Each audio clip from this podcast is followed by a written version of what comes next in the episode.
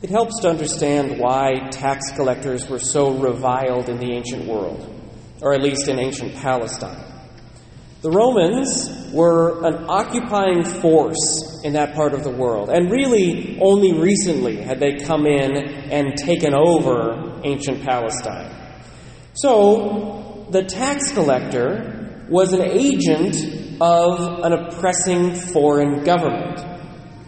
And not just that, tax collectors were on contract. The governor of the area would say, This area owes me this much tax. And then the tax collectors would bid on that tax contract.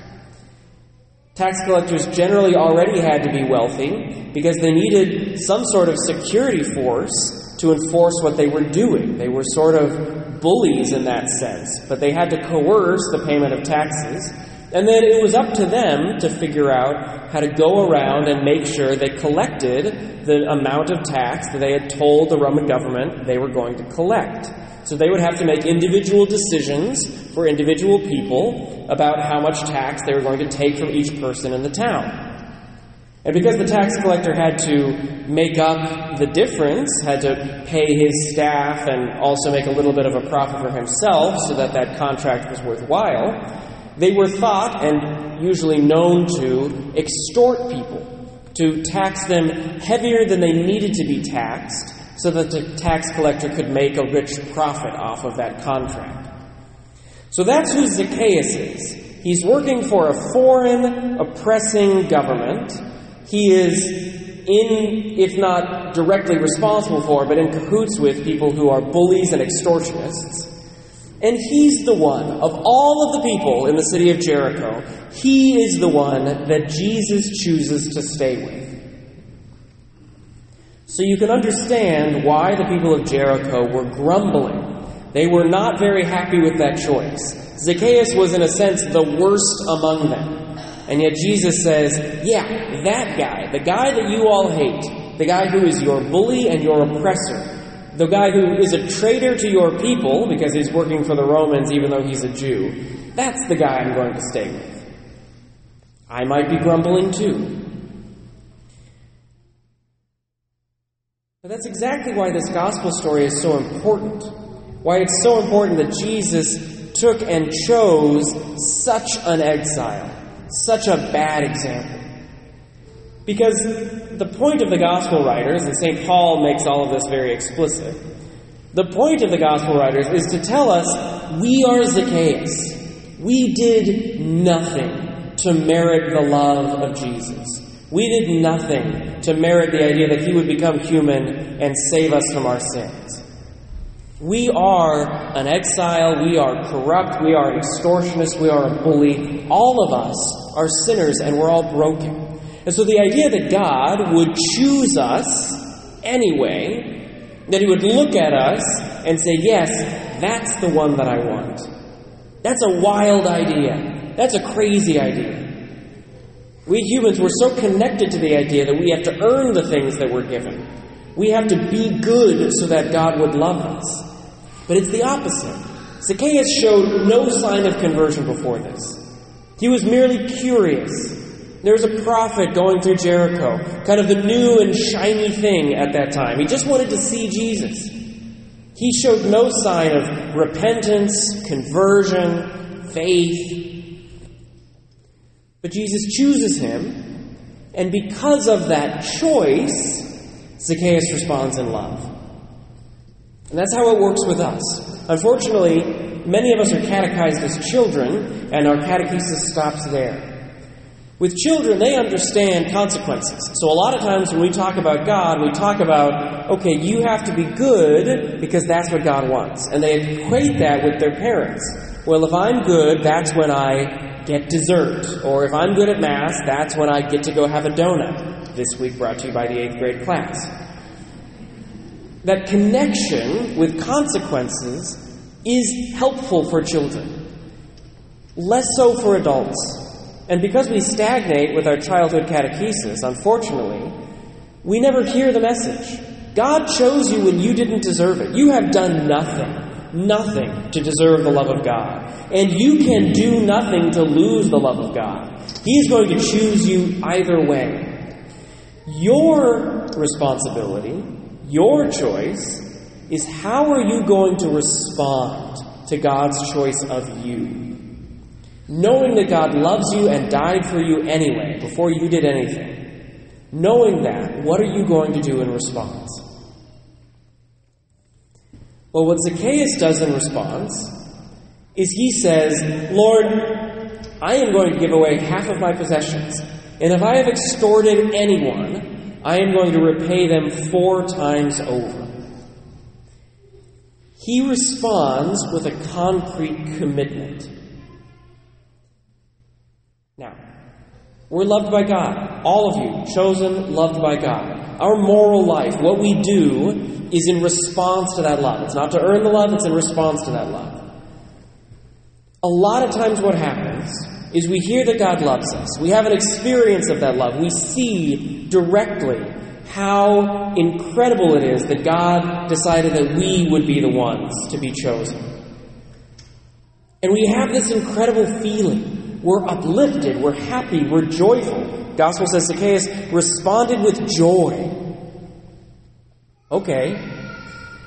But our feelings are fickle, just like our hearts. We feel great, we're connected to the love of God, and then life goes on. Zacchaeus had Jesus in his house, high point of his life. And then the next day, Jesus goes to another town. And Zacchaeus is like, oh, it was so cool I had Jesus.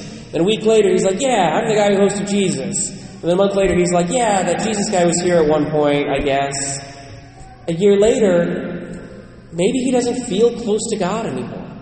Maybe he doesn't feel joyful anymore. The memory of Jesus has faded for him. The connection to the love of God has faded for him. That's why it's so important that he made a concrete commitment.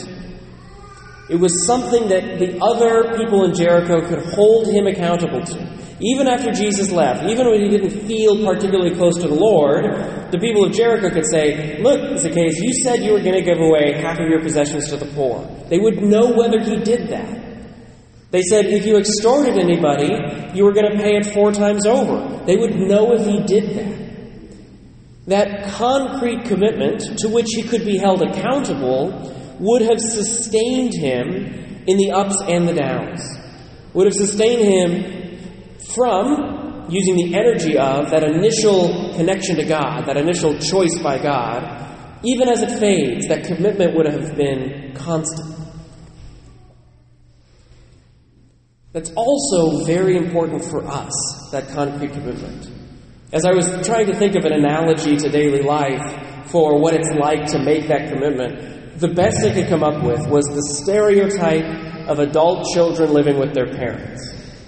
Now, I know some adult children are actually doing much better than this, but the stereotype, the stereotype, is that you've got a kid living at home who has no ambition and no plans to move out. And so their parents, they go to them and they're like, hey, what's the situation? Like, what are we going to do about this? How is this going to go? And the kid will say something like, "Oh yeah, you know, I think I think I'm going to be an accountant. That's going to be that's that's how I'm going to get out of this. That's how I'm going to move out. I'm going to be an accountant." Or, you know, oh yeah, I'm gonna I'm gonna go and I'm gonna I'm gonna get a degree in computer programming. Or even something as simple as, yeah, I'm gonna apply for jobs this week. Well, again, the stereotype. The parents will always come back and say, okay, that's great. What specifically have you done to do that? Right? Okay, you're going to be an accountant. Have you looked for classes? Do you even know how to register at Whatcom Community? Or, okay, you're going to apply for a job. Do you have a resume yet? Like, is that something that you've made yet? Well, all of us are that adult child. Because the Lord comes to us, He chooses us, and we say, Yeah, Lord, I'm really excited. I'm super into following you. I'm going to give you my life. And then we just go back to playing video games. A concrete commitment is very helpful because it holds us accountable to ourselves. When we are super excited about the Lord, in that moment of excitement, in that moment of knowing that we are chosen and loved, that's when we make that commitment. And we say, Lord, this is how I am going to respond to your love. Not by trying to feel good about you all the time. We don't have control over that. But love is a choice, it's a decision. And so, Lord, this is the decision I'm going to make for you. This is the commitment I'm going to make for you in response to your love for me. To that end, you all would have received in your email box on Friday or Thursday, and then when you walked into Mass, this annual discipleship commitment. Now, every year I preach about tithing twice one about tithing to the parish, the other about tithing to the archdiocese. And we will talk about tithing today. But I'm finding it's really important to contextualize the tithing. Tithing is saying, I have been blessed financially by God, and so I am going to give part of that blessing back. Discipleship is saying, I've been blessed in everything by God, and so I'm going to give Him back my life. You have to give Him your life before your money really even matters. So, what I'd like us to do is in this moment where we're accustomed to making a deliberate choice for the Lord, previously financially, but I'd like us to use this moment this year to make a deliberate choice for the Lord in discipleship. To go to the Lord again and to say, Lord, I know that you love me. I know that you've chosen me. This is what I'm going to do in response. This is the concrete, specific thing that I'm going to do to try to respond to your love. So, what I and the Pastoral Council have done is we've taken the Archdiocesan Pastoral Plan, those three categories encounter Jesus, accompany each other, and live the unconditional love and joy of the gospel, and we've put bullet points beneath them. What would it look like to live this out concretely in our lives as Christians? And these are SMART goals, which means that you can be held accountable to them. They have a number and they have a time frame. So the first one, attend Mass every weekend. Well, you can check. Is it a weekend? Have I gone to Mass? That's either a yes or a no. It's accountable. Same thing with engage in sacramental confession at least twice a year. Well, you know what a year is, and you know how to count to two accountable. You can evaluate it. You know whether you've done that or not. That's the goal of every one of these. Now, some of them toward the end are a little more ambiguous, which is to say, you know, practice the corporal and spiritual works of mercy, either of my own initiative or through a parish outreach ministry once a year. Well, you have to understand the corporal and spiritual works of mercy, they're concrete things. It's a list of 14 things. So you can look at that list and you can say, Have I done any of these 14 things over the last year? So you, some of them you have to do a little bit more work to see how it's an accountable goal, but they're all accountable. The point here is to do what Zacchaeus did, to respond to the love of the Lord and say, Lord, this is what I'm going to do this year in response to your love. Now, some people are going to look at this list and they're going to say, I'm actually doing very well. Like, I'm doing everything on this list, and I'm happy to commit to continue to do it. That's great the growth point for you is probably going to be in the core values. Those are ambiguous, they're not SMART goals. But we can always improve in living out those core values, trying to do better in all four of those areas. But if you read through this list and you say, I'm not doing everything, there are some of these that I really struggle with, well, that's your commitment this year. Pick one of those bullet points and say, that's what I'm going to work on for the next year. This is the deliberate decision that I'm making to respond to the love of the Lord this year. Circle it, initial next to it. Make it clear that that's what you're signing. And if I can make one final suggestion on that, I find that it's very helpful to go top to bottom. Because, in a sense, the closer you are to the top, the more control you have over it, and also the more foundational it is to your spiritual life. So if you are not attending Mass every weekend, that's what you should work on. Don't worry about the rest of the list, none of it matters. Work on coming to Mass each weekend. If you're not going to confession, work on that. Because not having your sins forgiven is going to be an impediment to everything else on the list. Just start at the top, go down till you find a bullet point that you're struggling with, pick that bullet point, commit to it for the rest of the year.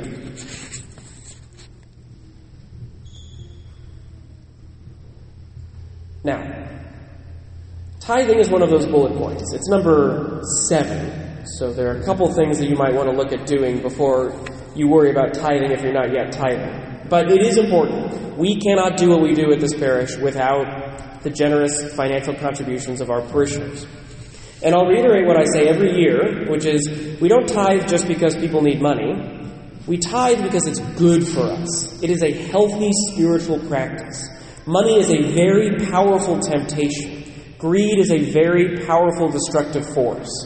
In order to decrease the power that our money has over us, in order to decrease the temptation that greed is, it is very helpful to give away the first percentage of our income. Whatever that percentage is. Some of us, the recommendation on the discipleship commitment is one hour a week, which is about 2.5% of your income. So some of us start at that, start at 2.5%.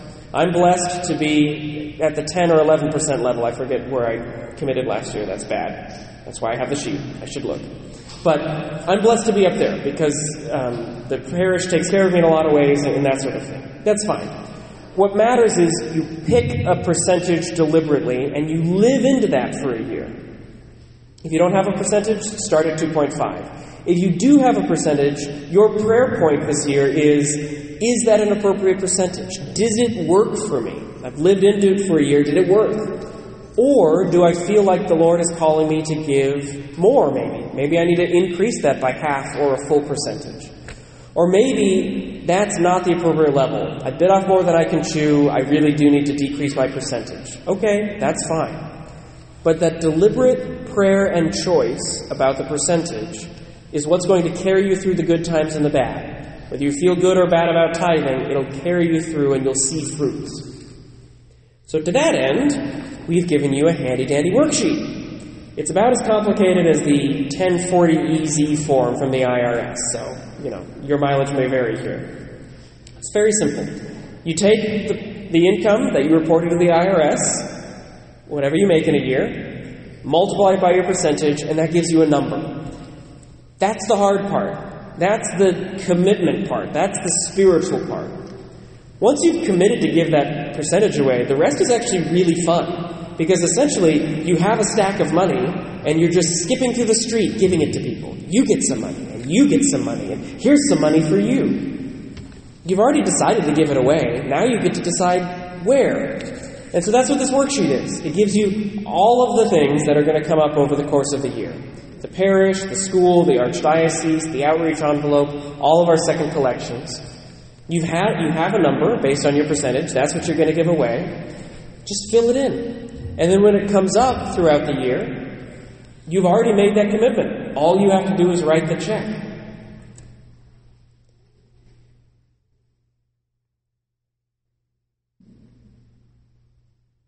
I should say, I don't need these back. These are for you. These are for your refrigerator. These are for your personal accountability. It would be nice if we got this one back. Once you've decided where you're going to give your money this year, and you've decided on an amount for the parish, we appreciate the pledge card. It helps us to budget. It helps us to look at are people who are pledging previously still pledging? Do we have new pledgers this year? And if people are pledging across years, are their pledges increasing relative to inflation or not? So, if our pledges keep up with inflation, then we maintain the same amount of ministry offerings. If the pledges outperform inflation, then maybe we can increase what we offer. And if the pledges do not outperform inflation, then maybe we need to look at some cuts next year. It just helps us gauge that in our budgeting. Now, to reiterate the spiritual principles, it is impossible for us to repay the love of God. He chose us with no merit of our own. We were, as I don't have the first reading in front of me, but it talks about how small we are. We're like a grain on a balance, right? A balance with a tiny little, tiny little grain. We're not moving anything. We are insignificant compared to the grandeur of God. And yet, He, like the Lord in the Gospel, notices us in the sycamore tree. He sees us. Even in our sin, even if we're just there out of curiosity, He sees us and He chooses us then there is nothing we can do to pay him back. We honor him, we worship him, because that's what we have to do in justice. We try to pay him back, even though, again, we make no difference, really, like a grain on a balance. But because it's impossible to pay back His love, we pay His love forward. We commit our lives to Him. We live our lives being an agent and a vessel of His love into the world. We cannot pay back all of the blessings that He's given us, but we tithe as a way to respond to those blessings. The Lord has chosen you, and to make a deliberate commitment to show your love in a concrete way to the Lord. That's going to bear incredible fruit. It's going to get you through the good times and the bad, the ups and the downs. No matter what you're feeling on a given day, that commitment will remain. And by staying true to that commitment over time, over the course of a year, you are going to see spiritual fruits.